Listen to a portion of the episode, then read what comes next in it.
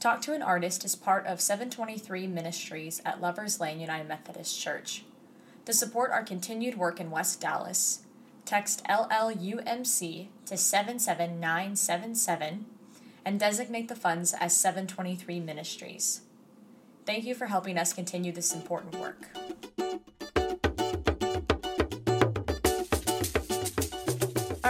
Friends. Well, welcome to our show, Talk to an Artist, where each week we get to get to know artists that have participated in our uh, art distillery program and art cultivation and have been part of our community for a relatively long time. And so I'm super excited this week to get to talk to Rafiq Saleh Flowers. Um, thank Hello, you so much everyone. for joining me. Yeah, Oh, of course. This is Yeah. awesome. I'm so glad that you invited me. of course. Um, so Rafiq, you've performed at lots of the art cultivations, almost every single one that I've been to at least. Yes. Yeah. It's, it started with just, you know, we tried the first one, and for some reason, um, it was kind of Malay dance, and I was Mm. just me.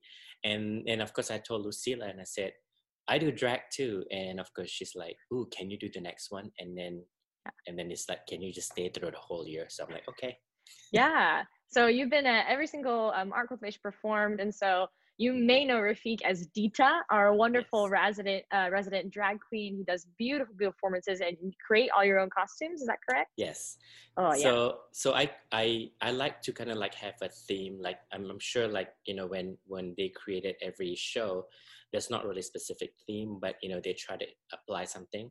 And so i tried first to think of a music like what i want to sing you know like what i want to lip sync. And with that music it resonates to um, the color of the costume or the theme and then it kind of like has a flow. So everything is very well curated. So like that, like the dance and how I move, and I try to pick uh, culture that mostly Southeast Asian and sometimes um, Hispanic, just because there's a lot of influence in Southeast Asia with you know Portuguese in Spain in the early 1500s and 1600s. So those are more like my kind of style. I mean, I Yeah. particularly uh, lean towards the Japanese just because. I love their culture. It's very like bento box. It's very compartmentalized. Like Yeah. everything has its own section. So that's so that's how it started. Yeah. Yeah. So that's super cool. So so I'm super excited to have you on this show. So Thank you. um, why don't you tell people who haven't necessarily been able to go to art cult or don't you know haven't gotten a chance to get to know you? Tell us a little bit about who you are and what you do. So I'm originally from Singapore, uh, born and raised, and I moved here in 1998. So I've been here 22 years. Um, I met my partner at that time, and he's now my husband. Uh, we've been together 24 years. So I came here as a student, uh, went to the Art Institute, and I graduated with a visual communications, kind of like a merge between graphic design and marketing. And then I worked for, I think, eight years with an agency, and then started my own uh, business with design and opened a bubble tea shop right by Galleria. And did that for three years and then do a lot of volunteer work with immigration equality, uh, a lot of uh, immigration uh, work. Uh, my husband at that time also um, worked with the uh, uh, immigration uh, related to asylum and, and refugees, but mostly asylum. So I kind of like thought at that time, you know, when you're on a work visa, you can't really work outside your job that you are currently. So I always want to like do art, but like I can't sell a painting because you know that's outside the scope. So I decided to like donate all my painting to the nonprofit, and so we'll have an art show. They will provide the venue, they'll do all the invitation, get all the guests, and then all I did was we do a fundraising, uh, some sort of a silent auction. So the first year we did at the um, where's that um, lost right there by the police station um, in the, uh, the South Side and Lamar. So I did a tapestry uh, artwork, and so that's where kind of like I hand painted them, and we did like eleven thousand dollars we raised for that nonprofit. And then the following year, I did uh, hand painted kimono. Like I would buy plain silk and paint them and dye it, and then we did like twelve pieces. And I got some friends to kind of partake with that exhibit, and they did raku, which is a pottery Japanese style kind of throwing, and we raised about thirty-eight thousand dollars that the the second year, and so it kind of like got me into like, oh, I need to start making costume because I have this sewing machine that's just sitting there. So I started learning how to make a shirt first, and then next thing I know, like my husband took me to Joann's bought the patterns and I'm making jackets and things like that. And I don't know how I got into the drag thing. I think it mm. started when we went to a bar on Oaklawn and mm. we did I saw a drag performance. But I mean, I've seen drag shows before at the Rose Room when I first moved here. Um, but it wasn't like it was so different because we don't have that culture in Singapore where like mm. there's a drag show, um, particularly because uh, homosexuality and and that type of things is unnatural offense in Singapore. So you can go to prison for being gay, wow. or or, uh, or even like fine or go to prison or even caned. And so never really um, kind of like partake or kind of like be involved in that type of community, but I've seen some. And so I've always like, oh, I want to try that, you know, like just to see it. And so one of the drag queen at that time that I saw the show at the bar, and she's like, or he, she, um, invited me and said, "You want to try one?" I said, "Okay."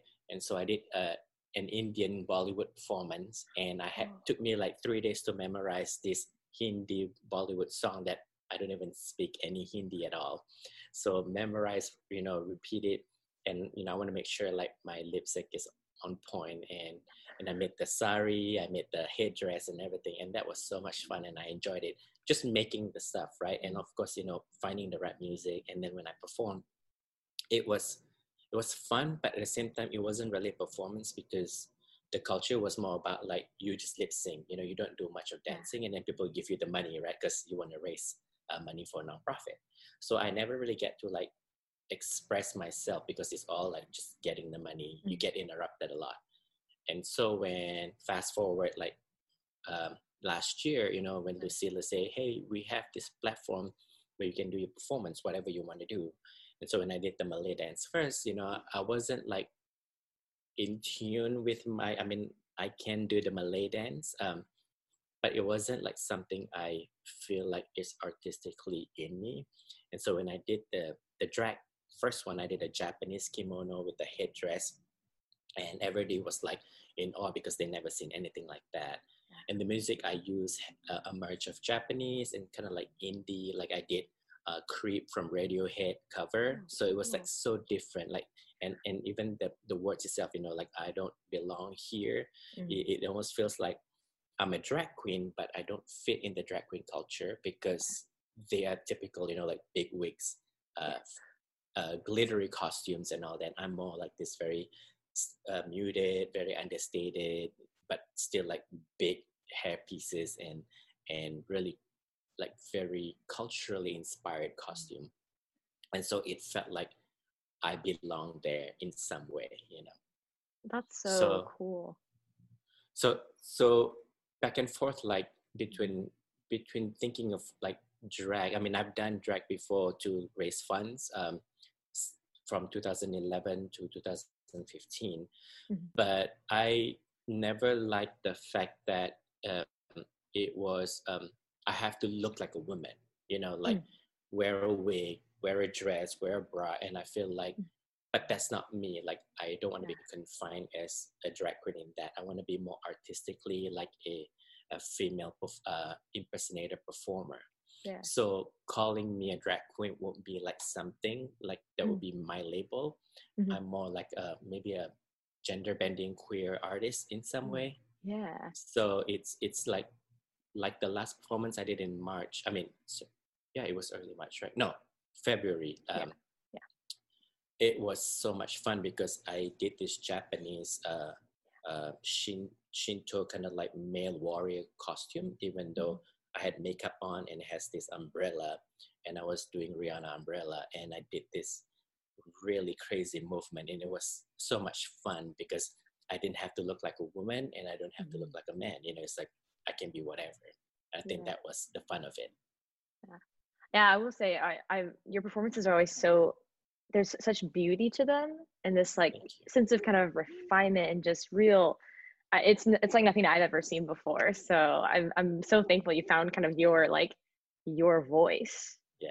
In performance. Um so you know you create your own costumes and your own performances so what's been the most difficult aspect of kind of creating and performing these you know new pieces that are that are your like your child you created this you know yourself so what's been what's the most challenging part of that so i think the hard part is always finding the the right music mm-hmm. and then the right tone because sometimes some music it's either too upbeat you know too kind of like mainstream and then if i find really cool one is it too slow? It's gonna like that doesn't really get people fired up if you perform. It's like oh my god can he wrap this up already? You know like and so i have to find that right like right song right beat uh, right feel and then when i when i found something then i go oh i could do this costume or i could do this costume let's say for example with the one i did last time with rihanna mm-hmm. right and I, when I first I heard it was like a cover uh, of Rihanna uh, Umbrella, you know, the traditional uh, Rihanna, and so I thought, um, what would be a really cool costume that would fit that song? Mm-hmm. And I mm. thought, oh, maybe a Japanese culture because um, most of the geisha always carry an umbrella. But then I go, I don't want to wear another kimono. I thought, mm-hmm. ooh, maybe more of the male warrior. And so I did that kind of like white um, shield uh, vest looking thing, but it's like mm-hmm. so structured, but also has the kind of feminine figure to it. Mm-hmm. And there's this skirt, but it's also like it's uh, universal. It's not the male or female inspired. And then I had this umbrella hat with that white umbrella. So it really fits all that together in some way, you know, because I was I was always going back and forth within a Bollywood song, like mm-hmm. Hindi or my culture, the Malay song or Indonesian or mm-hmm. Japanese, so around those region. I've tried like finding K-pop, Korean uh, type of music, mm-hmm. but it's just um, it doesn't fit with the environment that people come to um, Artillery um, mm-hmm. because they're very avant-garde people, right? So you want to be so different, you know. You don't want to be like this mainstream K-pop, hip hop, you know, because I let other drag queens do that. that's fantastic. Yeah. yeah, that's it's a great description of what you do and it's so thank you for letting us into kind of your process of creating something um, so you've performed uh, for the past year at art cultivation so so mm-hmm. far what has been your favorite piece that you've performed and why is it your favorite mm. i think every performance is so different mm. and so unique like i can't really pick one yeah. but the last one that i did with the mm. umbrella mm. what makes it so special was because the previous all drag show i had these huge hairdressers i did the um, you know the lady guadalupe like the spikes yeah. of gold and mm-hmm. all black dress and i did a hallelujah and then I did a Malay one, uh, Malaysian dance, and I did um, the Dia de los Muertos, you know, like with the flowers. But those are all like just very subtle movements, right? Everything's mm-hmm. all lip syncing and moving. Never really express myself. So mm-hmm. my husband's like, you need to go extra, like go big and go crazy. And so, and usually I never drink before I perform just because mm-hmm. I don't like to like forget my words. Right. And so for some reason that one, the last one, I was like, I'm going to have me a glass of wine and just yeah. whatever, and then just dance. And so the moment I got on that stage, I'm like, don't think, just dance. And I did, and I was like, just dance. And I think we had a t- standing ovation because nobody really saw me perform that that out there. You know, it's always mm-hmm. very subtle movements, very soft, very mellow. So it was very different. And I think I'm trying to get more of that niche. It's just finding the rap music again to kind of like explore that. Yeah. Well, what a cool! I'm so thankful for art cultivation in so many ways that it allows artists to like find their voice and find mm-hmm. what you know, it, learning to express yourself. And so the, you know, you've kind of had a year of evolution almost mm-hmm. in your own art. And also too, like they they always kind of like be very um, they're very malleable in terms of mm-hmm. how how a certain uh, uh, the Rano show, right? Before I was like number four, or you know, after the uh, second break, and then they go, okay, how about you do the opening, and then you come back mm-hmm. and then do mm. the first one, because um, I brought up to like um, one of the uh, producers, and I said, you know, it's nice that I can just go out there and like mingle and people take photos. But the thing is, I don't want to be out there up front if you put me on the fourth or after the first um, uh, break, because then you know, like they're missing that um, that that surprise, right? So if I'm already out first, then I can start hanging out with the crowd, take pictures during the break, that kind of stuff. So because the costume is so different, and I I make them from scratch, you know, nothing was like bought. Like I made every ribbons and every, you know, like ruffles, all is made, you know. So yeah, yeah. The element of surprise, I think, is also a great part of like your performances. You come yeah. out in these beautiful costumes, and everyone just kind of is like, oh my gosh. And also, and also too, you know, thank to thanks to the lighting guys. I mean, yeah. they did amazing. I think having the rehearsal helps because you know mm-hmm. then they know like what are you wearing? Okay, what the lighting do you want? How are you gonna get on the stage and from the stage, that kind of stuff. So mm-hmm. I think that really helps set the ambiance. Yeah. Because if we don't have those, then it just feels like we just throw things together. So mm-hmm. somehow it has that kind of a, a, a step up of being professional, but we're not mm-hmm. there yet to a like at the symphony kind of thing, you know. Yeah yeah, I got to do your uh, lighting for the for the February show, the umbrella oh, yeah, one. That was amazing. And it was my favorite. I've never been able to do that and like have the just the freedom to kind of do the lights. Like, oh, it was so much fun. And I was glowing. Like I think you had it like the purple color, so mm-hmm. all the whites just kind of glow. It was so beautiful. Yeah, that was. I, I, I'm not like a lighting person, but like the opportunity to light you was one of my favorite experiences at art cultivation. Yeah. yeah. So, um, you know we've talked about kind of creation and you know cre- and making things and creating pieces and you talked about music a little bit so i wonder you know is it music that inspires you to create or do you find um, inspiration from other aspects of life and you bring it into your performances or is it really like you hear this piece and you go oh that's what i want to make and that's what i want to do so what inspires you to kind of create i think it's a mix of everything and mm-hmm. and of course the most important thing is um, I love to travel. Me and my husband love to travel every year. We always make a point to kind of travel anywhere uh, around the world. You know, like we pick a, a, country and we go like, let's explore the culture, let's explore the food. And so from there, you know, like I get to see the traditional, um, the cultural aspect of uh, the costume. I mean, not costume, like their heritage yeah. and what they mm-hmm. wear. And so that inspires me to go, oh, I want to do something like that. And then I try to find the music to kind of do that. And then if it doesn't like fit, and I go, okay, don't worry about that. let's skip it. So when I was uh, when we were in Tokyo a few years back, I, I just love how their culture is very um, there's so many protocols like you mm. only do this and then the woman does this the man does this everything has has its place. And so it's very structured and mm. very um, internalized. Nothing's like it doesn't have this individualistic aspect to it. And mm. so i'm very fascinated with that. And also the the theory behind what they do is it's almost a mastery of of like making tea they master it.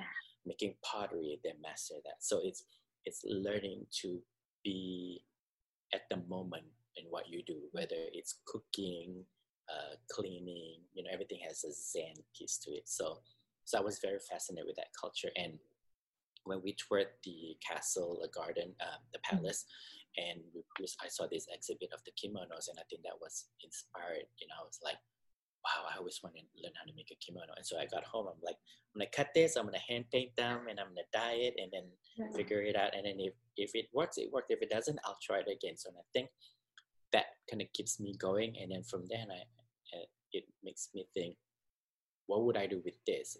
and I thought, okay, maybe I can wear it and perform, you know, yeah. or or give it away. So it always mm-hmm. have something of a, a, a follow through of that rather than mm-hmm. just make something and go, okay, what do we do? What do we do with this then? You know. So travel inspires me a lot. Um, I watch a lot of YouTube videos for some reason, and it's random. You know, it could be like a person uh, building a house, uh, uh, mm. tiny homes, or a person fixing a sink, you know, like anything like that could just, uh, or even like runway shows, you know, like I see mm-hmm. fashion shows, like, oh, I like that jacket. I want to learn how to make that, you know. So by by watching things, by mm-hmm. going out, uh, being involved in um, volunteer work, you know, those things mm-hmm. inspires me because you listen to people's stories, uh, you meet people, you know, everything has some sort of a connection. So yeah. I think that's where it helps me put those things together and how I connect with other people in what I bring to myself in terms of inspiring myself. That's so cool. I love that travel inspires you because I'm like a big traveler myself. And so being and the stay at home thing has been really like cramped my style. Yes. So um, you know, we're all stuck at home and we're all Mhm. in here in this quarantine together. So during this time, you know, is there a book or film or a YouTube video that you could recommend for people to read or watch during this stay at home order that you think would inspire them or you know whatever why you would want them and why would you want them to watch that or read that So I like, um, I mean, of course, you know, we all binge watch, right? You know, whether it's Netflix or Prime, uh, Amazon Prime. Yeah. One thing I really enjoy is uh, documentaries, you know, because I Mm. think it gives a window of uh, us to see what um, what people are going through, whether it's a autobiography, whether it could be immigration situation, or or even like the based on a true story with uh, Bryan Stevenson, where you know he helped men who's been incarcerated in prison for for wrong um, wrongful arrest or you know imprisonment, and so when I mean last year we did a road trip to Alabama Montgomery to really understand um, Mhm. uh, with the Justice Peace Museum that they opened. I Mhm. mean with the whole lynching uh, history of lynching and how it kind of like moved into legalized lynching, which is going on right now, Yeah. um, and and how the history of black men after years uh, is systemic that, that they have been targeted uh, all their life since they brought here in the United States, and so it gives me a perspective to really like how their story is being told and how do I take that in Mm. and not make that is my issue but more like being being more um, understanding is not the word it's it's Mhm. more like how do you make it relatable to you that Mm. you try to empathize Yeah. because because i think you know when people say i understand no you don't nobody Mm-hmm. understand anybody because all our circumstances are very different. So it's about how we empathize and and and learn and have a dialogue with that you know. So so by reading and really watching those those documentaries help me kind of like get through like how do i see a hispanic woman deal with her life or um, or iranian woman who who has been immigrated here as a refugee? Those things kind of like Yeah. give me a sense of where i'm at in my life and how grateful i should be um, and how much i should do to help out there you know? Yeah. That's so a good document- word. so documentaries is very important and of Yeah. course i do read but i don't read that much just because i'm more of a i watch and see and i Mhm. can can learn faster than trying to read. But i do you know i joined a book club years ago. It's just hard because um people pick books that i'm like i don't want to read that but you know you have to Yeah. read it and then you Mhm. go okay like for example one of them picked the the i think it's the not prequel of the uh, seven pillars of wisdom which is the Mm. lawrence of arabia and i'm like oh my god these words are so archaic i have to have a thesaurus next to me every time i read this sentence i'm like i'm not understanding it so it's like it's too much That's so funny. Yeah, that's why I always say like book or movie because I know some people are like, man, I'm not a fan of reading. I'm not into it. I'm not going to do it. So, um, but the documentary suggestion I think is a great idea. I know last night we watched. I I made my parents watch the 13th um, on Netflix. yeah we're about to start that one so Yeah, and it's I mean it is powerful and just talks about you know you talked about the systemic racism and lynching. It's now like mhm. been legalized in, in ways and how um, you know slavery just evolves and it talks a lot about that so it's very very interesting And not Um, only that, I mean, it also kind of like seeps into the poverty, the systemic poverty. It's like we've never Mm-hmm. Given people opportunity. So it becomes this pressure and Yeah. oppression of like you just stay down there and and, Yeah. and I think we need to, you know, like equality needs to start s- Right. speaking out and stand out. We Mhm. need to give everybody the equal opportunity. yes absolutely um, so kind of with that in mind this is the question that you haven't prepared for but i ask everybody. Um, and the question is if you could broadcast one sentence or two um, to the whole world and everyone would kind of receive it and soak it in and really take it to heart what would your message be?